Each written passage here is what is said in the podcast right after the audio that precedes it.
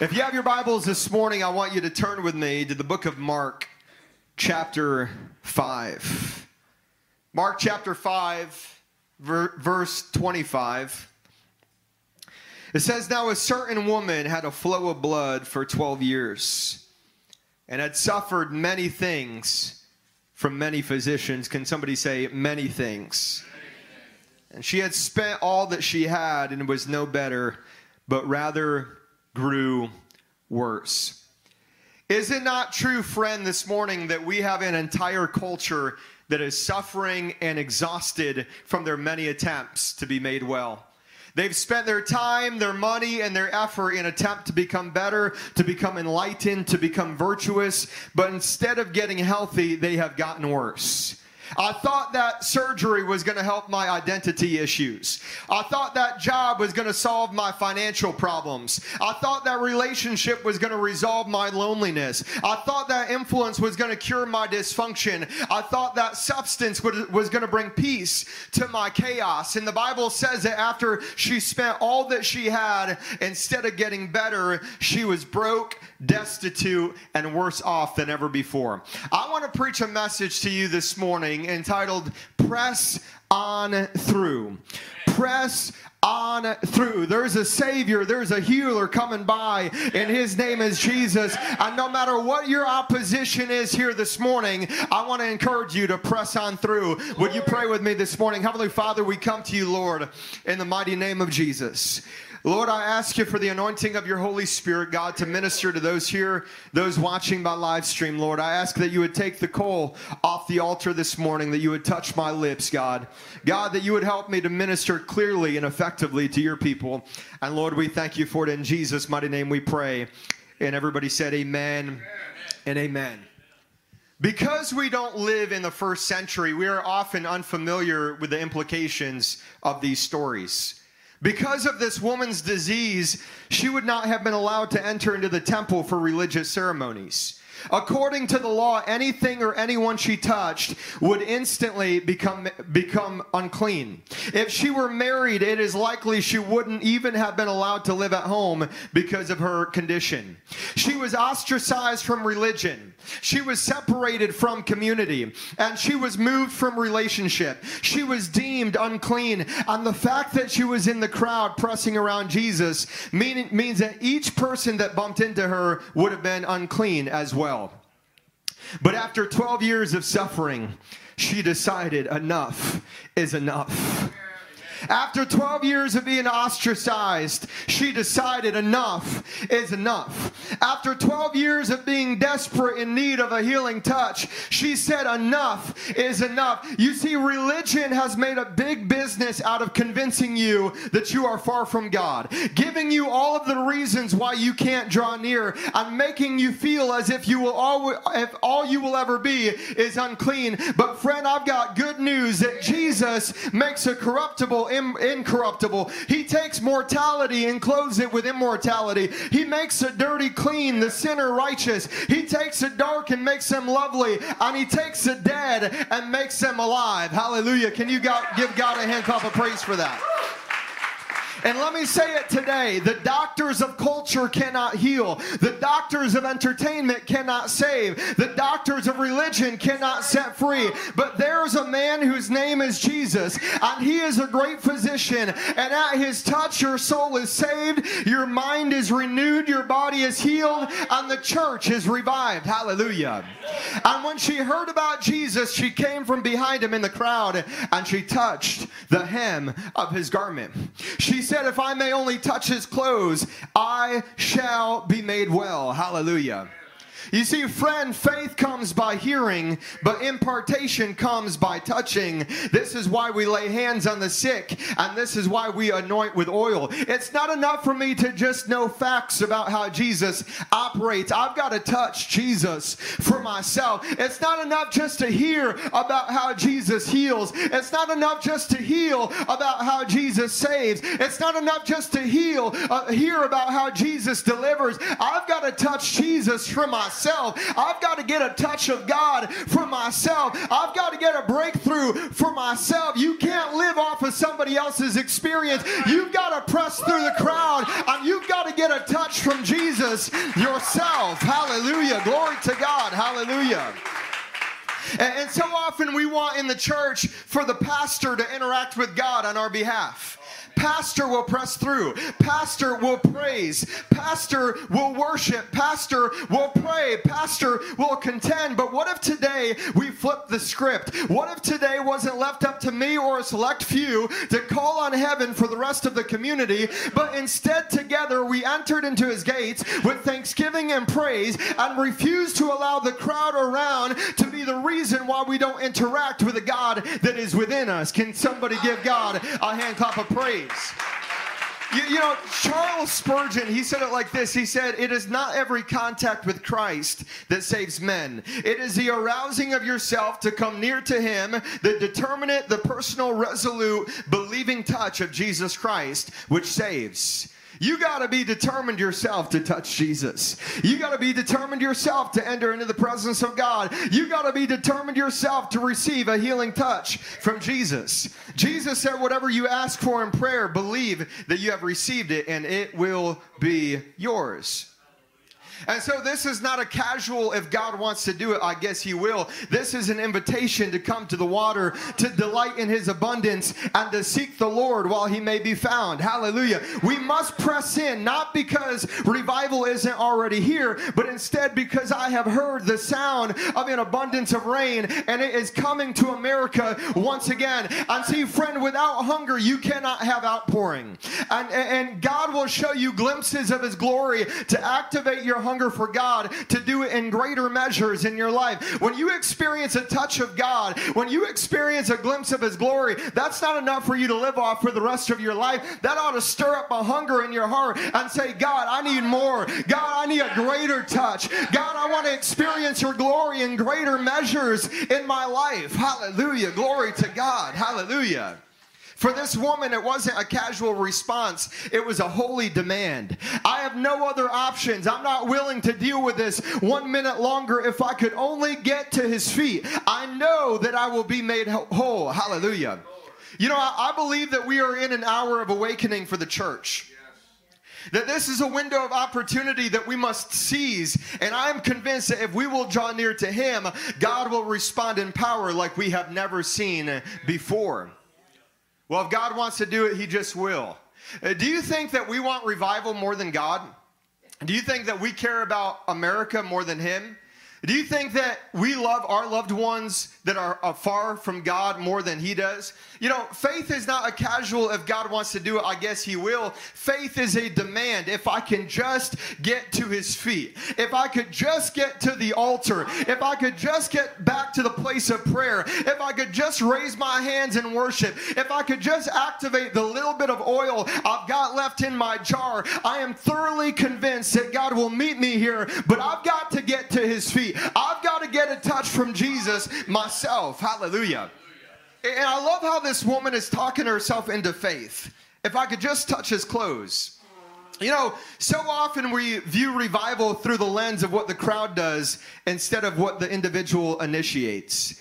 You see, revival both begins and is sustained when men and women allow their spiritual hunger to be manifested through their own personal faith. It only takes one person to grab a hold of his garment. It only takes one person to decide to engage in worship and watch how the entire room begins to shift. Revival is not just a result of 1,000 people in the same room singing the same song. It's when people come together on the unity of the faith and they respond by faith. Hallelujah. And Mark, it was a result of one woman who heard about Jesus and refused the opportunity to use her faith. You know, we often say that the presence of God is sovereign, and in one sense it is, but the scriptures declare that if we draw near, then he will draw near unto us. Oftentimes we sit back and we say, I'm just waiting for God to move. I'm, ex- I'm expecting a move of God. Well, what if God is expecting you to seek his face? What if God is expecting you to get down on your knees and cry out to him in the middle of the night? We often say we're waiting on God, but God is waiting on you. He said, If you will draw near to me, I will draw near unto you. And so you can experience as much of God as you want in your life, but you've got to respond by faith. You've got to seek his face by faith. Hallelujah.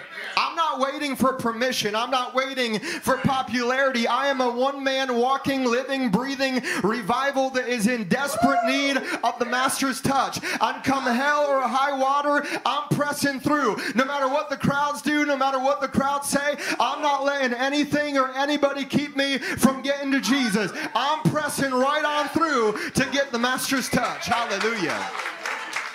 And I want you to see this woman's decision to draw near to Jesus as an act of repentance. You know, it's almost like she's been saying, I've been looking to other things to make me well. I've tried other avenues to bring me healing, but I have now turned my gaze in the direction of Jesus. No, I'm not walking, I'm not talking about performative religious behavior modification. I'm talking about shifting your gaze from worthless things onto the holy, and in doing so, being utterly convinced that God has what you need. His presence can change your life, and His power can raise you up. Hallelujah. You know, revival necessitates repentance. I'll say that again revival necessitates repentance. If you want to experience a touch of Jesus, you've got to turn from everything else and realize that He is your source. And he is your only hope and he is your only means. As long as you're looking to other things and other sources in this world and you're looking to alcohol and you're looking to drugs in order to bring that healing, you're always going to be left empty. You've got to turn those things, uh, turn from those things and turn unto Jesus. For repentance takes a heart of stone and turns it into a heart of flesh. God, I've looked in other directions. I thought religion could save. I thought relationships could save me. I thought sexual experiences could save me. I thought money could save me. I thought influence and prestige and esteem could make me whole. But I've spent all that I have and I'm worse than I have ever been. So let me turn my gaze to the direction of the Master. For if I can just touch his hem, I shall be made well. Hallelujah. I, I think so often we have the wrong concept for what repentance is. Like, if I just feel bad, then I repented. Or if I just say, I'm sorry, then I repented. Or, or, or, if I just say, my bad, then I repented. But, friend, repentance is about changing your gaze from everything else and putting it upon Jesus Christ. Why? Because image creates desire, and what you stare at eventually will develop a place of desire in your heart, and that desire will turn into an altar that you worship at. And unless our eyes are fixed on Jesus, we run the risk of worshiping lesser things. And repentance looks like the church turning its gaze back to God. Now, the Bible says in verse 29, it says that immediately the fountain of her blood was dried up, and she felt in her body that she was healed of her affliction. Amen. Immediately, she knew that she was healed. And Jesus, immediately knowing in himself that power had gone out from him, he turned around to the crowd and said, Who touched my clothes? And the disciples said to him, Don't you see the multitudes crowding you, and you say, Who touched me? And he looked around to see her who had done this thing. And the Bible doesn't say that the woman had checked to see if the bleeding had stopped. It didn't say that she had verified proof from a physician that the bleeding had quit. It said that she felt in her body that she was healed. And you know, oftentimes God works through the parameters of our feelings to point us in the direction of his will. See, feelings aren't everything, but they are something. And there was something in this woman's spirit that leaped when she knew this was my moment. And you know, some of the biggest critiques of revival from those who have never experienced it, they often say it is rife with emotion. So they'll say, well, that ain't a true move of God too many emotional people. See that person weeping, walking, uh, wailing at the altar? It's emotionalism. See that young person jumping and running around during worship? That's just emotionalism. But I've just decided in my life that I'm never going to let people who have never experienced revival to tell me how the church of the living God should experience revival. Do you think when you get to heaven that your emotions will not be moved by what you see? You're just standing there all dignified with a notepad making notes about how the next service in heaven's throne room could be better. Uh, the Bible says that when the, the man born lame in his feet was healed, that he danced all the way to the temple, shouting, leaping, jumping, and praising God. And you know who was offended by it? The Pharisees. Uh, why do you pick up your mat and walk on the Sabbath? He said, I don't even know the name of the one who made me well, but I know that at his touch, what was lame came to life, what was dead was resurrected. I sat on this mat for my entire life. I was paralyzed in this feet from the moment I was born, but when the master just looked in my direction, something leaped in my spirit. And so even it's on the even if it's on the Sabbath, let me jump and praise God too, because he's worthy of the praise. Hallelujah. That person shouting and dancing in church, you don't know who they were one week ago. You don't know where they came from. You don't know what bondage God delivered them from. And there you are with your tie and your nose up high. Jesus don't care about that. Jesus came to change and transform lives. Hallelujah. And, and Jesus did it right in the face of the Pharisees. Hallelujah. I believe God did it for a reason. He was trying to let the Pharisees know that what they had was missing everything, but there was something greater, and it was the resurrection power of Jesus Christ. Can I tell you something? There's so, something so much greater than religion. There's something so much greater than tradition. There's something so much greater than bondage, and it is the presence of the Spirit of God. Hallelujah. And instantly he was healed. Hallelujah. Uh, of course, God is going to stir your emotions when you've been under bondage and darkness and depression for 30 years and you get healed in His presence. Of course, God is going to stir your emotions. Hallelujah. We don't apologize for jumping and crying and weeping and laughing because God is the author of our emotion. It is it the is it the driver of our car? No. Is it a passenger in the car? It better be. Some people say that they're excited for church, but they forget to tell their face. Amen.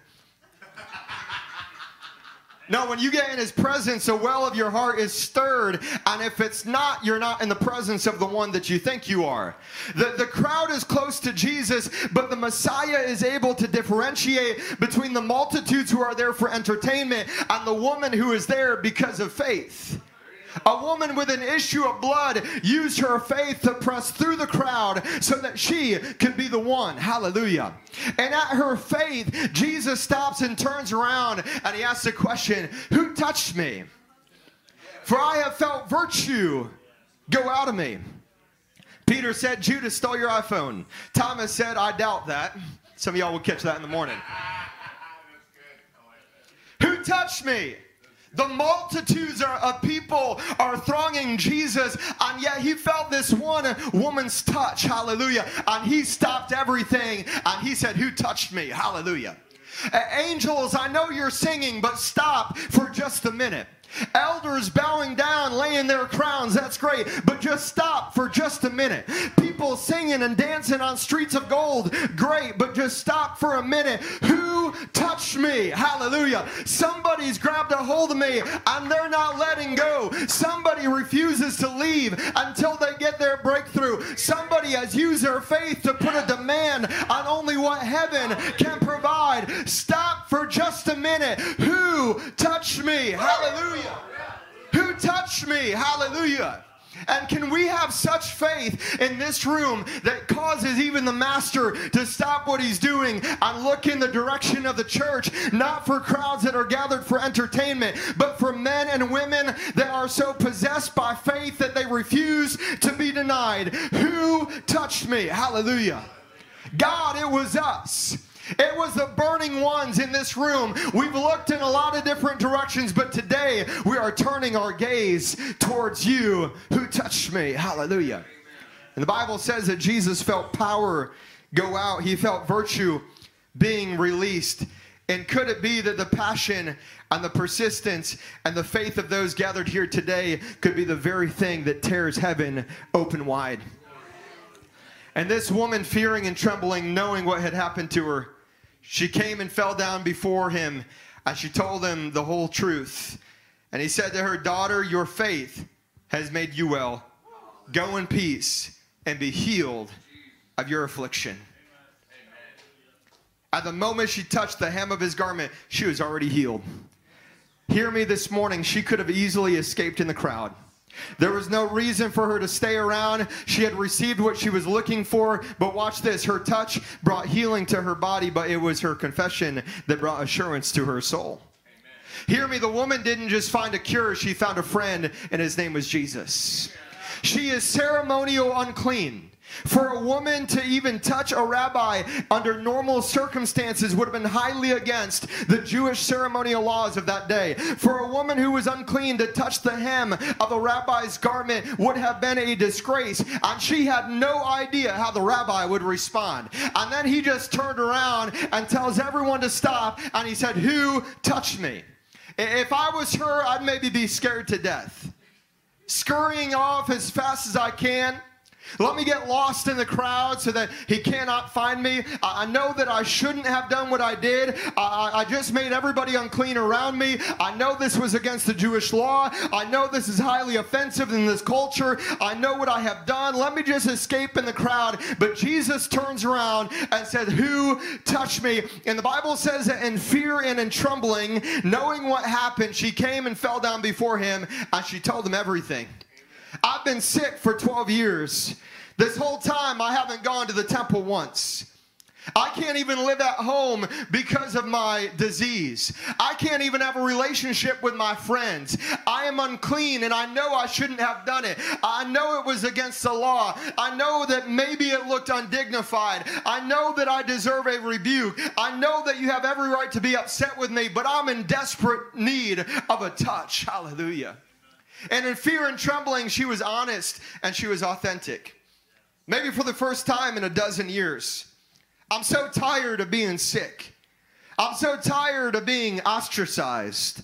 I'm so tired of being alone. I'm so tired of being dry. I'm so tired of being an outcast. I'm so tired of being far from God. And I am so tired of living on the margins of my faith. I'm so tired of looking at other things. I'm so tired of wasting money on things that I don't need to impress people that I don't even like. I am so tired. But I saw you walking by, and I can't explain it, but there was something that overtook me. And I thought to myself, if I could just get on my hands and my knees and work my way through the crowd, nobody will see me. I deserve to be in the dirt, anyways. I deserve to be in the mud, anyways. I know that I will always be unclean, but if I can just get on my knees and make my way through the crowd, maybe, just maybe, God would do it for me. Hallelujah. And I can't explain it, but I know that I've got a touch from the Master. And watch how Jesus responds Daughter, your faith has made you well. Now go in peace and be healed of your affliction. Go in peace and be healed of your, your affliction. Jesus didn't care about how her behavior broke the religious laws of that day. He just saw a woman that was in desperate need of a healing touch. And that woman was determined to do whatever she had to do to get through the opposition, get through the crowd, and get a touch from Jesus. And if we could just so identify with this unnamed woman from Mark chapter 5, recognizing the depth of our own broken conditions, and in doing so, embracing what may look shameful to the crowd around us, drawing near to Jesus, I am convinced that the Master's touch can transform your life. If you will just recognize how desperately you are in need of a touch from God, and you will do whatever you have to do to get to Jesus, I am thoroughly convinced that Jesus is able to turn your life around. Religion will try to hold you as far away as they possibly can from God.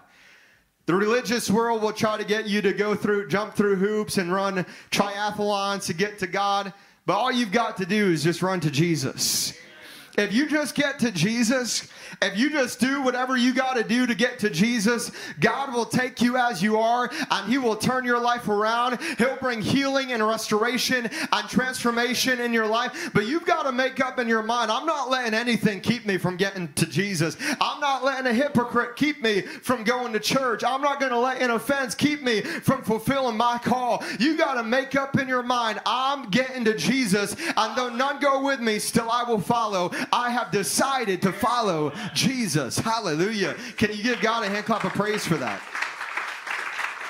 Now, If you were to go back in Mark chapter 5, you'd find that Jesus is actually on the way of the house of Jairus. For Jairus' daughter has died, and Jesus is on the way to raise her up. And it's interesting to see the dichotomy of these two stories. For this woman has the issue of blood for 12 years, but the Bible also tells us that Jairus' daughter is the age of 12 as well. Both people facing desperate circumstances. Both associated with 12 years. Somebody whose life has been cut short and now lays dead and another person whose life has been rendered useless by the disease that she wrestles with. Both of these people on divine assignment from the father to draw close to this jesus. You know i think that there are really only two categories of those in this room today and those watching by live stream there are folks who are dead and you need christ to resurrect you and then there are others who are desperate.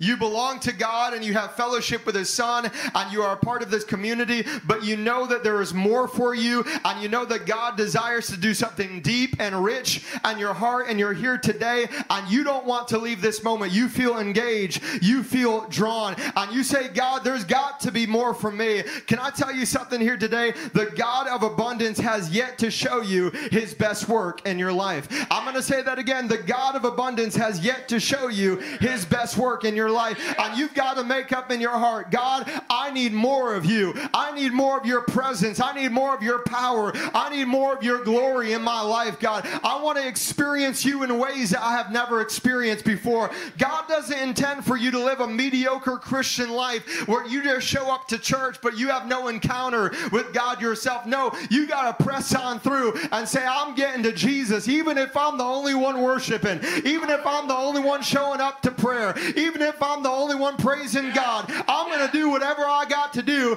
to press on through and get the master's touch. Hallelujah. Give God a hand clap of praise. Hallelujah. Singers and musicians can come back this morning. We are all either dead or desperate. And if you don't think you're desperate, it's because you're dead. Amen. Blessed are the poor in spirit. Blessed are the desperate in spirit, for theirs is the kingdom of God. I am more desperate today than I have ever been before. Are you desperate for a touch from God? You know, I believe that desperation that it precedes revelation.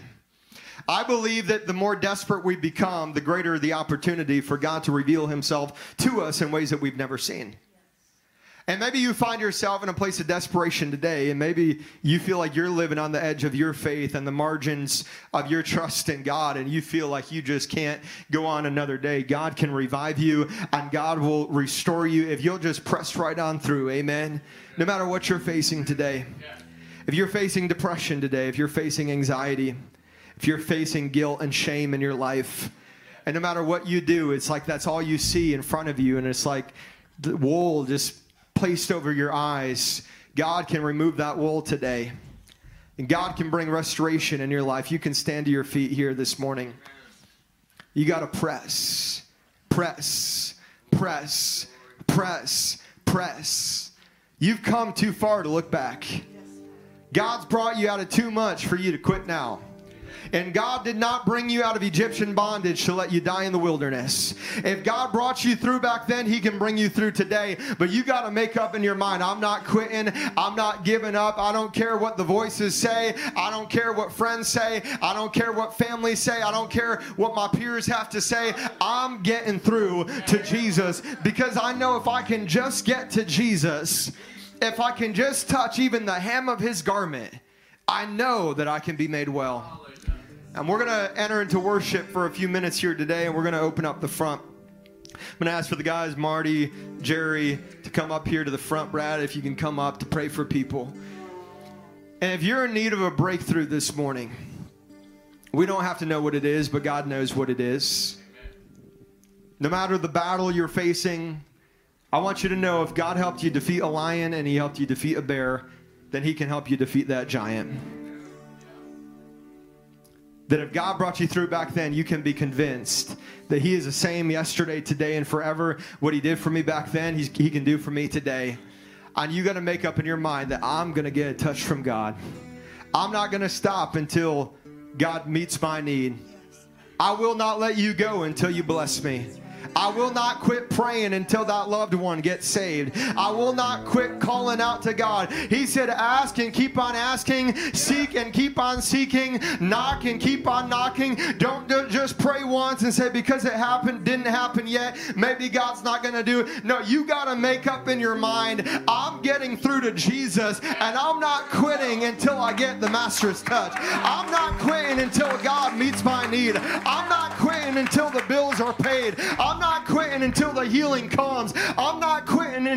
restoration occurs in my life. Press on through, press on through, press on through, press on through. Hallelujah. I know some of y'all, the devil's whispering in your ear and saying, You might as well give up now. You might as well quit right now. God can work for them, but He can't work for you because of who you are and where you came from and what you did. Can you just tell the devil, just shut up, devil? Shut up, devil. The Bible says that he is a, he is the author of confusion. The Bible says that he is a liar, that in him is no truth. And sometimes you just got to say, Shut up, devil. I know who I am. I'm a child of God. And when the howling storms of doubt and fear assail, by the living word of God, I shall prevail. Hallelujah. Can you give God a hand clap of praise?